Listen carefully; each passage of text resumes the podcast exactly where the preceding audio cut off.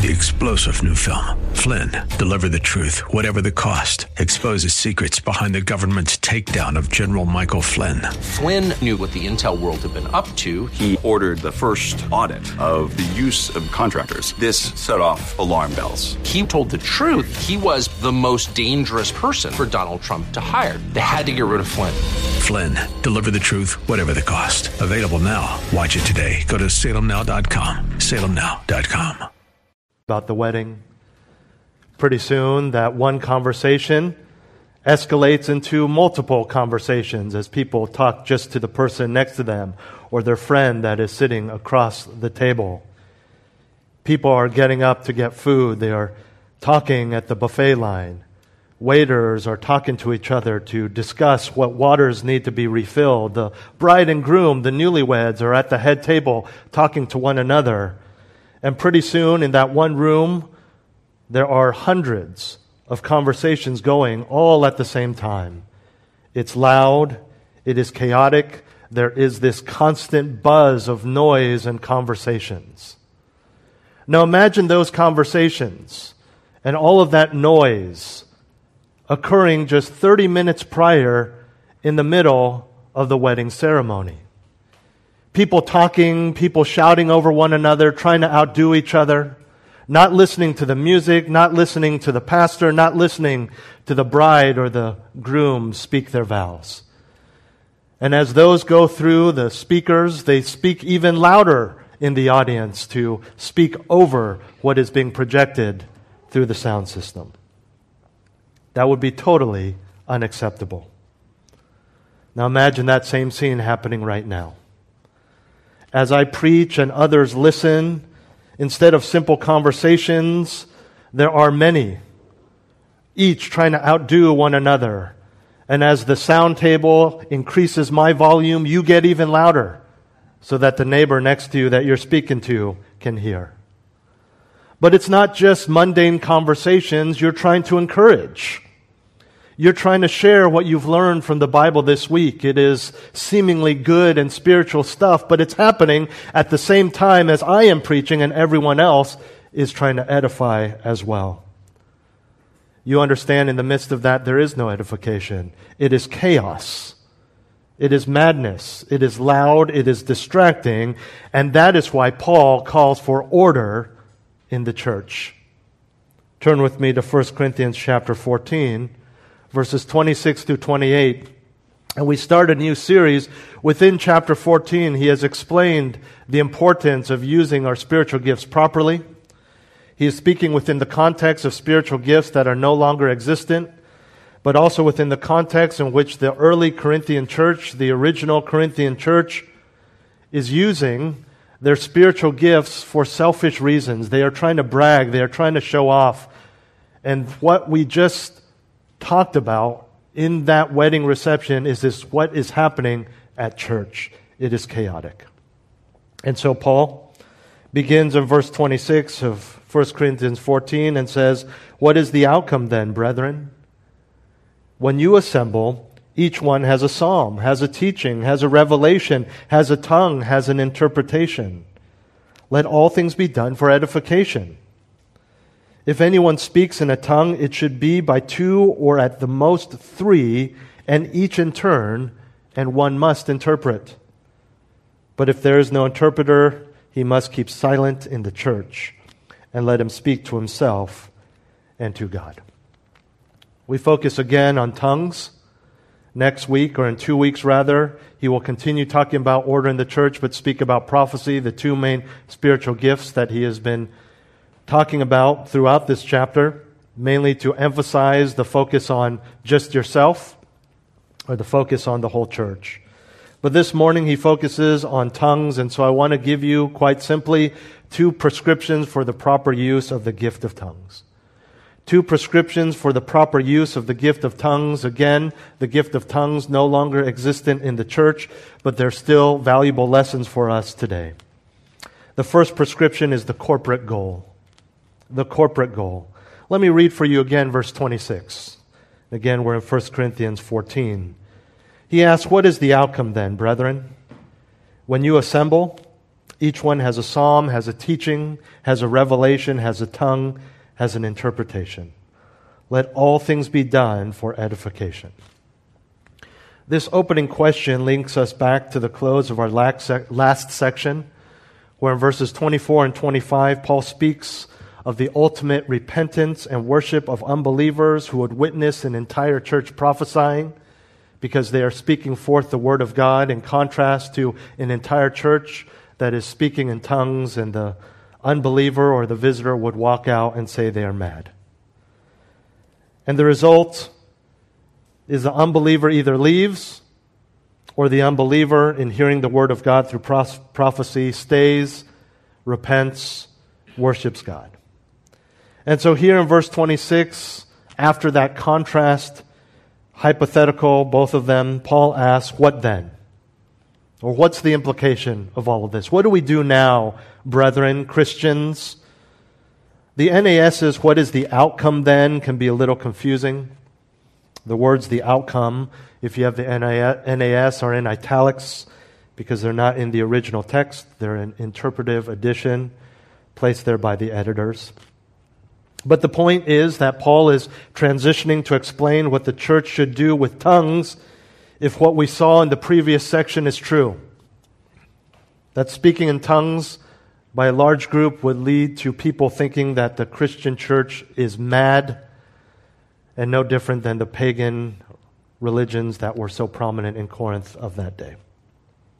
He begins with a general principle that involves all spiritual gifts that would be used within a worship service a principle that also includes all believers who participate in such a service. He lists a few of them. This list is in no way an exhaustive list of all the ministries of the church, nor is he giving a sequential order of service. It is simply an ad hoc list of things that might happen in a gathering of the early church, and we've seen several such lists in this study. We know that this is about a church service or gathering of believers. Some believe that this was uh, describing what would happen in the common meal that would happen after the service. It's not clear, but either way, it's an assembly as indicated by the phrase, when you assemble. That verb indicates a continuous action. It means whenever or as often as you Christians get together. And what is happening is we're given some insight into how the church looked back then. And he says each one, referring to the individuals who have a spiritual gift to exercise at this gathering. It doesn't mean that everyone has something to contribute, although all are welcome, so long as the guidelines that we will see later are followed. But let's get to the list. First, he says a psalm. The word indicates some sort of praise to God. This could be reading or singing one of the Old Testament psalms. This could possibly even refer to a fresh composition rather than a known one from the book of Psalms. Either way, it is a praise of the Lord. Next, we have a teaching. This would not be instantaneous. This would not be a, a, revelation that someone receives spontaneously. This would be teaching on theology or doctrine, scripture, based on study and reflection, explaining and impl- applying the truths of the Word of God. Thirdly, he mentions a revelation. This is more miraculous. We've seen this before. It is a direct and divine, that is from God, disclosure to someone that was then shared with the group in their common language. So it was directly from God and it was meant to be shared. Next, Paul mentions the topic at hand, a tongue something miraculously, spoken in a foreign language, a known language, a language that is spoken somewhere in the world. It is not gibberish, it is a true language, but not the language of the common people, not the language spoken at that church. And finally, an interpretation, also, as we have seen, a miraculous gift this would be ne- the necessary interpretation of that foreign language. And so if someone spoke in tongues, he would speak clearly and fluently in a tongue, a language that he had not previously learned. The interpreter would interpret that language, also a language he does not know, aside from the miraculous gift. All of these would be legitimate parts of a worship service. And from the context, what we have gathered is that the problem with the Corinthian church is that they were doing these things, but all of them at the same time, interrupting, talking over each other. It was chaotic. There was no order. There was no understanding. And thus, what Paul says, there was no edification. And although not as distinct, we actually see a similarity to the problem with speaking in tongues without an interpreter. See, here we have several aspects of corporate worship that are clear and understandable. Even tongues, it's implied, though, with an interpreter. But with everyone speaking at the same time, it might as well be a foreign language since you can't focus on all of it. You can't hear it. You're not encouraged. You're not edified. Now, one could argue in a situation like this, because we have seen that what they are practicing are good things a psalm, a teaching, a revelation, a tongue with interpretation. You could argue that if you were sitting in that church, it would still be beneficial if you were standing in all that noise, but saying, I'm just going to focus on this one person. I've been in crowds before. I can just focus on this guy next to me who is giving a teaching or singing a psalm. And that would be true. You could be edified by that to hear this one person's spiritual gift or revelation from God. But we are talking about the assembly of the church, and that is neither the time nor the place for what is happening here. At a party, sure. At a big gathering, at a, at a, at a big group, sitting at the Embarcadero waiting for midnight on New Year's Eve, absolutely. But not in the church, not when we are gathered together for orderly edification. One person is to speak at a time. This is not a dinner date. This is not a friendly chat with another member of the church as you take a walk together. We are talking about the assembling together of the saints in a church service or something similar, one at a time. Why? For the same reason that a tongue needs interpretation, edification, for the purpose of edification. And notice that everything we see here, again, it's not an exhaustive list, involves speaking forth scripture or doctrine or some sort of praise of God. And we have said before that edification is building up another believer, literally house building or constructing a house. The ultimate goal is the spiritual upbuilding or growth of the believer. And that should be our goal always. We know that. How much more when the saints gather together in church? In other words, we should always be focused on true biblical fellowship, in that we seek to glorify God and edify other believers, whether, whether we are with one or whether we are with a thousand. Think of it this way. You've been given a job at work. Your boss says, from now on, for the next two months, we've hired a bunch of interns and new employees.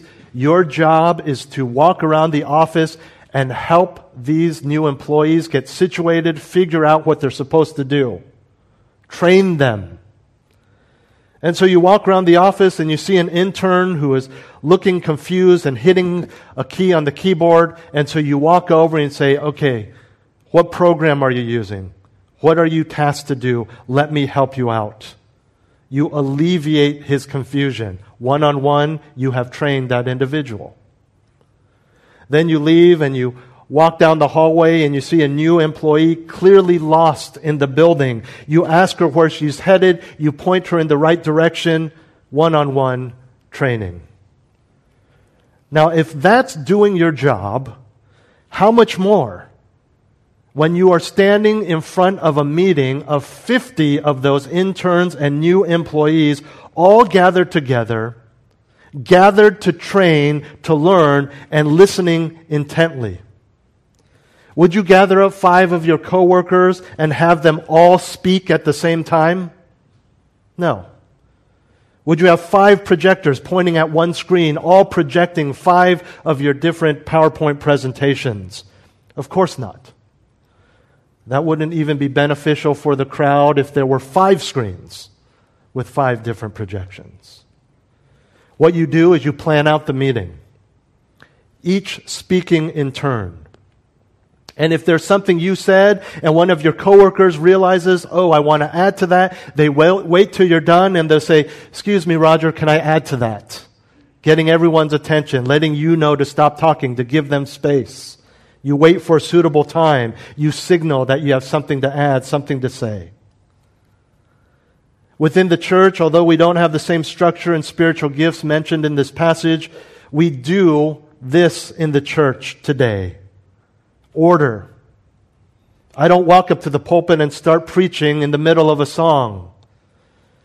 I don't ask you to drink the cup of communion in the middle of Dennis's prayer, nor does he start praying when the choir is singing. All benefit, beneficial and encouraging components of church, but none of them edifying if concurrent with any other component. And there are times when I do have something to say that comes to me in the moment, as I did last week. And after we finish singing, I signaled the MC, I'm going to go up and say something. And I walked back to the table to tell the, the sound girl to unmute me.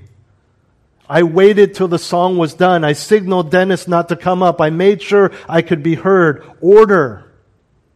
Edification. One after another.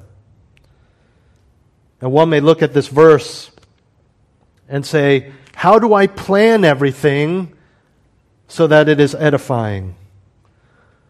My answer to you is that you have that backwards. Focus on your heart. Make edification your primary goal with the understanding that we can all corporately contribute to that and order will follow because it's logical. You get it if you have a goal, it becomes logical how to achieve that goal. If your goal is to display to your children that you and your spouse are on the same page, it becomes logical then that you don't fight in front of them or interrupt each other in front of them and contradict one another in front of them. It just makes sense. And in the same way, if our goal is edification, it becomes clear how that works out and it becomes clear how that doesn't work out. And it's very logical that all of you standing up and shouting different things right now as I try to preach logically would not edify anyone in this church. I called this first point the corporate goal. And I don't just mean corporate goal as in the goal of corporate worship, worship when we are together as a church, but also the goal of every aspect of the meeting. Every part of worship corporately comes together for edification. Whether you enjoy it or not, whether you think it's boring or not, it is edifying if you let it. Their individual benefit notwithstanding, there can be no achievement of this goal of edification if there's no order in the church. There must be a pursuit of the corporate goal of edification, which leads to order. Let me give you a second prescription for the proper use of the gift of tongues. We've seen the corporate goal. Secondly, the controlling guidelines. He gives us guidelines, or he gives the Corinthians guidelines, rather, specifically about tongues. Again, further in the passage, he will give guidelines about prophecy. Tongues are not the only spiritual gift that needed to be used in order. They all do. Look at verses 27 and 28. He says, If anyone speaks in a tongue, it should be by two or at the most three, and each in turn, and one must interpret. But if there is no interpreter, he must keep silent in the church and let him speak to himself and to God. So essentially, we have two sets of guidelines here.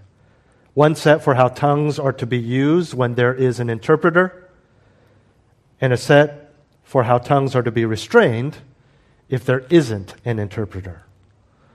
Let's look at the first set of guidelines in verse 27. And keep in mind, this is still within the context of the church assembly.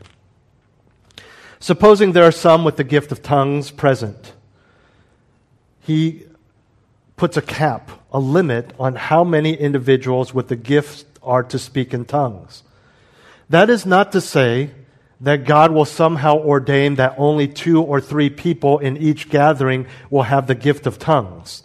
He is saying that regardless of how many there are with this spiritual gift, only two or three were to speak at the meeting. What's more, Paul goes on to say that they are to speak in turn. That is not on top of each other, but one after another, not interrupting, not at the same time, waiting till one is done and the interpretation is made, and then the next.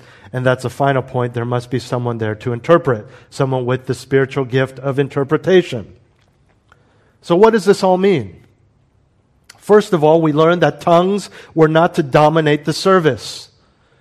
They could only be a part of the service if they were a small part of the service. And we know that this was largely so that the more edifying and broadly profitable spiritual gifts, particularly prophecy, could be heard. Second, each person speaking in turn keeps the order and the intelligibility of the service. As we saw in previous weeks, this would also distinguish them from the various forms of pagan ecstasy found in the many religions around them. None of this could happen if, as those in the modern charismatic movement claim, the Holy Spirit overtakes the individual so that they have no control. They are possessed, they are overpowered. The movement justifies the chaotic display of what they think is tongues by saying it is his overpowering and there's nothing the human speaker can do about it. And so you have multiple speakers, far more than two or three, speaking and often speaking at the same time. I bring this up and will continue to do so not as a criticism per se, but as a warning of the false doctrine and unbiblical practice of the modern charismatic movement. Not only is what they are doing not biblical tongues, the way they are administering them is not the biblical way. Two strikes. They also violate the third and final guideline there must be an interpreter. Without an interpreter, it would not serve any edifying purpose for the congregation. And it would also be a source of pride and selfishness, as we are singing, seeing among the Corinthians I would not, I could not speak for the movement as a whole, but there are those in the individuals that I know of that has become a source of pride for them as well. Claiming a greater spirituality, even claiming a salvation that other believers do not have because they have not spoken in tongues. That is a pride so great that it goes beyond even the bounds of Scripture, saying that your experience is what qualifies someone to be justified and not faith in Jesus Christ, as the scriptures claim. Now, it would be bad enough back then if people speaking the common language all spoke at the same time. You can imagine how much worse it would be if they were all speaking different languages, foreign languages at the same time. Even worse, that there's no ability for anyone to understand what's being said without the interpreters. All of these rules point to the need for order, understanding, and consideration within the church. And ultimately, practically, everything in regard to the use of tongues hinges on the presence of an interpreter. Because everything hinges on whether or not people are edified. And they're not edified if they don't understand what the person is saying. So Paul goes on in verse 28 to give a second set of guidelines that fall under the category of no interpreter. If there is not one, the one with the gift of tongues, he says quite simply and clearly, is to remain silent. Again, a nod to the fact that he is in control of the gift and not overtaken by the Holy Spirit in an uncontrollable way. And notice that Paul does not prohibit the gift. It is still a gift. It is still a good thing from the Lord. And as we have seen previously, it edifies the one with the gift. And that's what he is saying should take place here. Quite simply, without an interpreter, the person is to speak to himself and God. That is, in his own heart and mind, to pray silently just as you do at home. And this falls into what we should all do even without the gift of tongues. To silently meditate on the truth and pray to God. That's simply what he's saying here. This is fitting for that person's own edification, but not fitting in the church because it won't edify other people. As a side note, just as is the case for the most part in our churches today, we know what people's spiritual gifts are, especially if they are of a public nature, that is up front where everyone sees them and hears them. And that's why, in the same way back then, it would be known who had the gift of interpretation. And that's how someone with the gift of tongues could scan the congregation, which weren't huge at that time, and say, Oh, is Jebediah here? I know he has a gift of interpretation. Is Phineas here? Right? Okay, they're not here, no one with the gift of interpretation, so I'm going to keep silent and just speak tongues in my own heart and worship the Lord and pray to the Lord silently. So those are the controlling guidelines. And it doesn't directly pertain to us in that he is talking about spiritual gifts. It does pertain to us in many ways because of the call for orderliness within the assembling of the saints.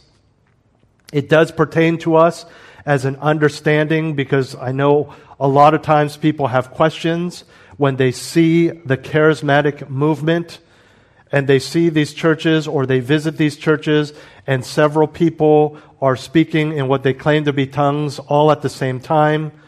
There is holy rolling now where people fall to the ground being slain to the Spirit. There was holy barking, holy laughter, holy vomiting. These are all true. These are all things that the charismatic movement are extolling. I am not making fun of them by using these terms. These are ones that they are bragging about are happening in their churches. I want to give you another side note, and we'll prob- this will probably come up even more, and I would imagine some of you would have some questions about this in the Q&A.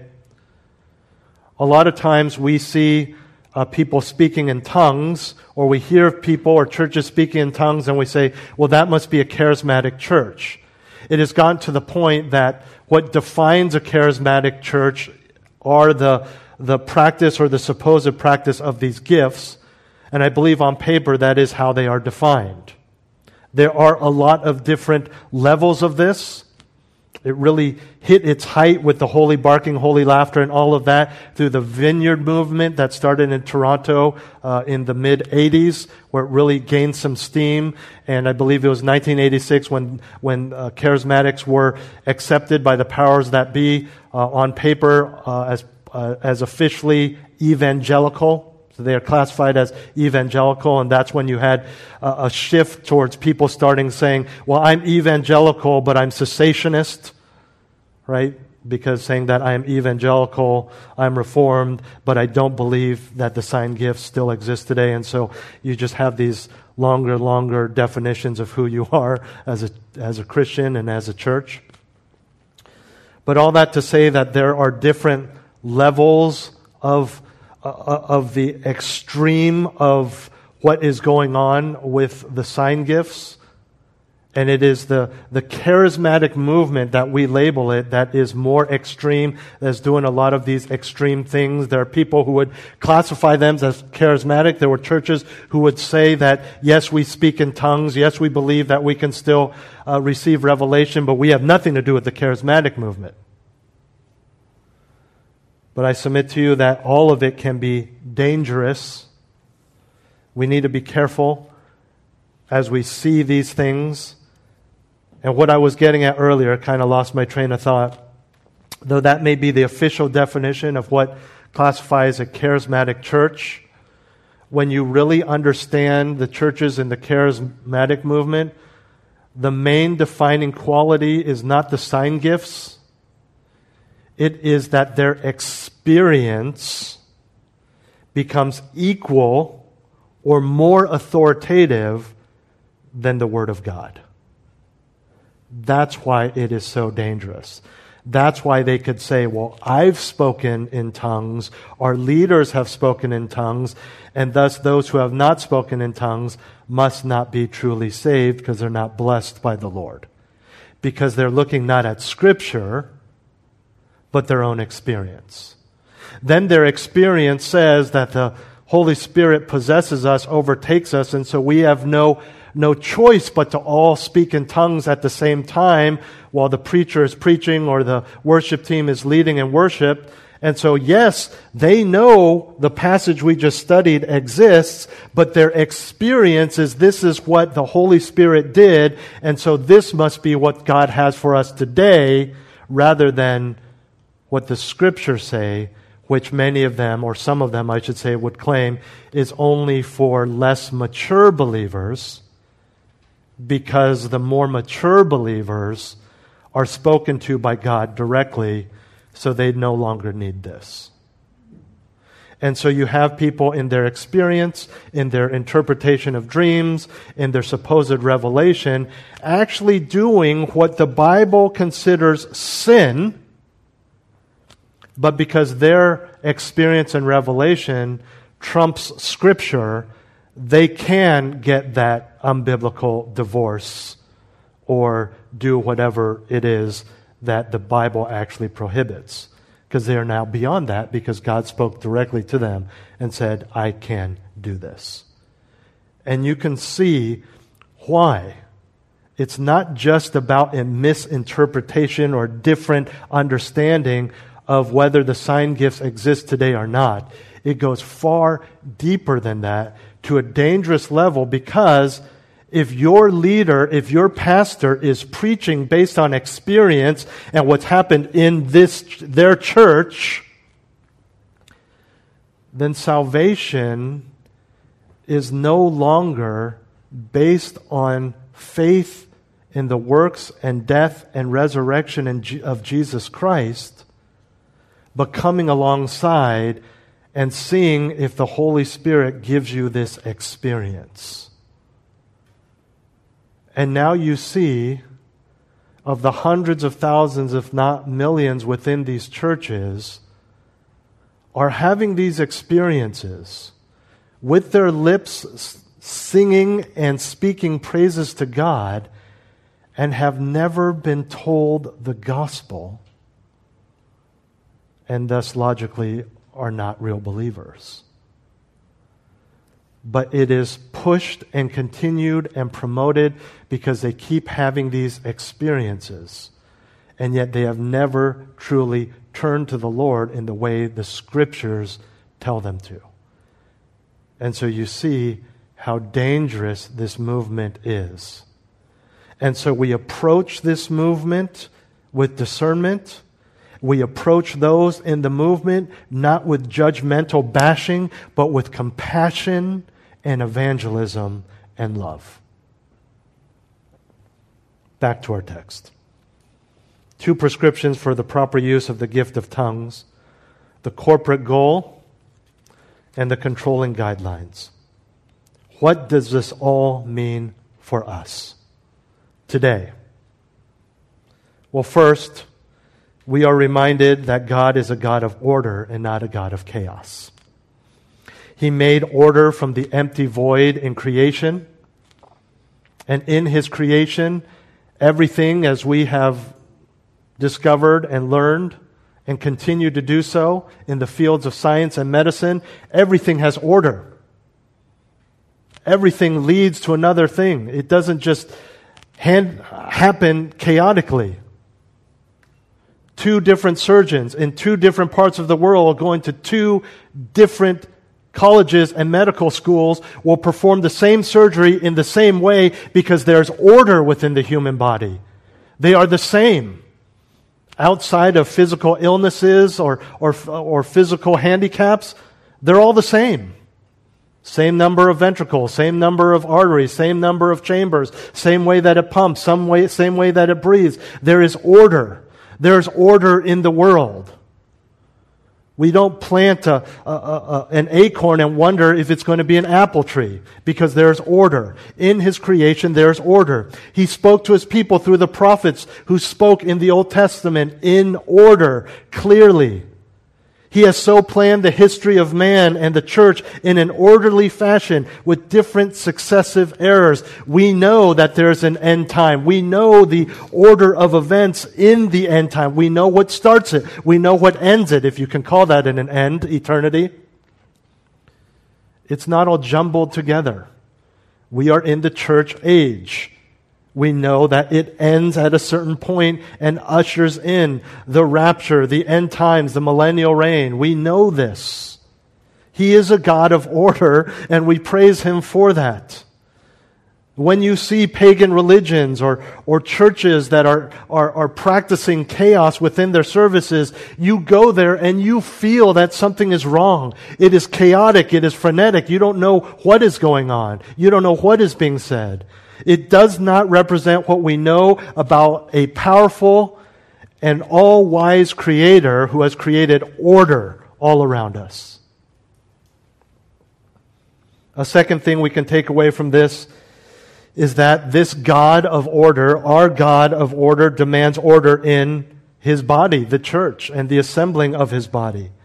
We all have spiritual gifts, but they are to be used in a way that promotes understanding and edification in a small microcosm of this, we have an order of service.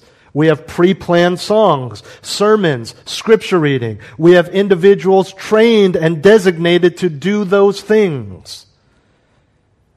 As an attendee of this church or any church, maybe you get bored because the sermons are too detailed or the songs are too numerous. But church is for the growth of believers and the glory of God, and that takes time. We don't want to rush through it. We want to do it properly and truly focus on God. We don't just pile everything on and get through it so that we can go hang out afterwards. It takes time to expound the scriptures. It takes time to get your heart right so you can take communion. It takes time to read the scriptures properly and to meditate on it and to read it in a, in a, in a, in a, in a nuanced way so that people can follow along in their Bibles, and if they don't open their Bibles, they can listen and understand what's being said. It takes time to teach new songs. It takes time to pick up the melody and to meditate on those songs. We need to have order here. And behind the scenes, there's so much order to get us to this point in where there is a call to worship, two songs, scripture reading, a prayer, a hymn, and then a sermon, and then a song. It doesn't mean we have to use that order, but it does mean that we have order. And finally, we take away the fact that our service is to be for others and not just for ourselves. It is corporate worship. We are together. We are not to show off our spiritual gifts and exercise them in a disruptive manner just to bring glory to ourselves.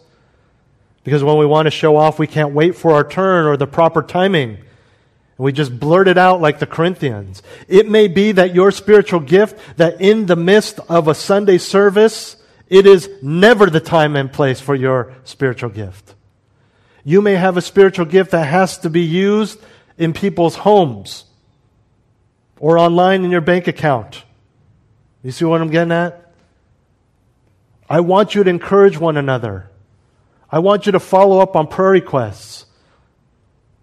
But you don't pull someone out when they're trying to worship and sing or listen to the sermon and say, hey, about that thing you let them be encouraged and edified by my spiritual gift. Then the deacon's spiritual gifts. And then the worship leader's spiritual gifts. And then use your spiritual gift during fellowship or small group or on the phone during the week. Don't just blurt it out because you want everyone to see how spiritual you are, spiritual you are. Hear that, everyone? I asked how he was doing. All of you knew he was sick. I'm the only one who asked. I asked me, me, me, me, me. How does that edify anyone? I remember going on a road trip with a bunch of college students, and we were going to somewhere uh, that was a popular destination, let's put it that way. It was known for being a place that cool people visited. And some of them had been there before. And we were on the road. And everyone's like, oh, where do we exit? The driver's like, where do I exit? And, and everyone wanted to, to be the first to remember what the exit was to show that we, we all knew how to get to this popular place. And suddenly the highway sign came into to view and everyone blurted out, Oh, yeah, yeah, that's it, that's it. Oh, yeah, that's it. I knew that. Everyone wanted to be the first to show off that they knew how to get there. Ironically, we all saw the sign, and so it wasn't really showing off that you can read. You're a UCLA student, you can read fantastic. And that's what, how we feel sometimes right? We want to we want to use our spirituality to to show off, and we, we we need to learn from the Corinthians not to do that, especially if it's disruptive towards church service or even small group. There's a time and a place for for for prayer requests at the end of small group, not when you're in the middle of a of a question discussing something and jumping in and veering off. There's order to everything. And if your goal truly is the edification of others, then you will humbly wait on God's timing and wait your turn. Use it when it will have maximum results on others. And that's the big thing. It is more productive. If your goal is edification of others, it will be more productive if you use it when someone can actually listen and answer if that requires an answer. My sermons are more productive because they are done when you expect the sermon. If I just go in the back, turn off my mic, and start shouting it from the back corner while you all are singing, it's a lot less productive. In fact, even those who hear it will struggle with being edified.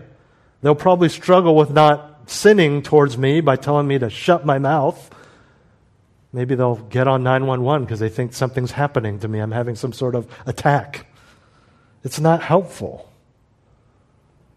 And again, when you're only focused on your own ego, disorder will result. Focus on edification, use your spiritual gifts, but use them in order because order brings maximum edification. And so, what is the outcome then, brethren?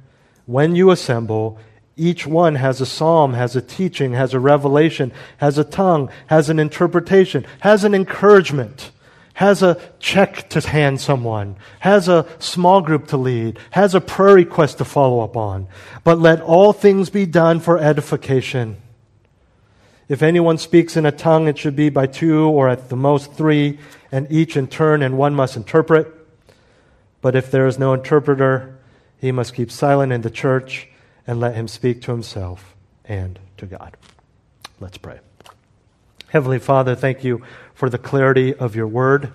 Thank you that we can take these principles and apply them to our own lives and our own church and our own spiritual gifts. Help us to be humble. Give us the wisdom and discernment to, to know when, our, when to use our spiritual gifts in a way that is maximally beneficial for the edification of the most people. Pray that those of us who are not using our spiritual gifts will get excited about the possibility, the potential that we have for edification and, and to use our spiritual gifts and to serve. We do pray that your gospel would go forth, especially to those who have a misunderstanding of it, not just a misunderstanding of spiritual gifts and their usage but about the gospel and the scriptures and your revelation, your completed canon completely. May those who you bring into our lives uh, in this regard, that you would help us to be gracious and loving and evangelistic in this way. Grow us and guard us against the dangers of pride as related especially to disorder in the church and the use of spiritual gifts. Help us to learn from the Corinthians and learn from your word. In Jesus' name. Three star general Michael J. Flynn, head of the Pentagon Intelligence Agency, knew all the government's dirty secrets. He was one of the most respected generals in the military. Flynn knew what the intel world had been up to, he understood its funding. He ordered the first audit of the use of contractors. This set off alarm bells. The explosive new documentary, Flynn, Deliver the Truth, Whatever the Cost, uncovers the facts behind this scandal. Flynn told the truth. He was the most dangerous person for Donald Trump to hire. I find out the worst enemy that I'm going to face in my life is right here in America. They took my assessment and they wanted me to change it. And I was like, I'm not changing it. They had to get rid of Flynn. With in depth interviews, archival footage, and never before seen personal records of the man behind the headlines. I just felt like I was drowning. Flynn, deliver the truth, whatever the cost. Available now. Watch it today. Go to salemnow.com. Salemnow.com.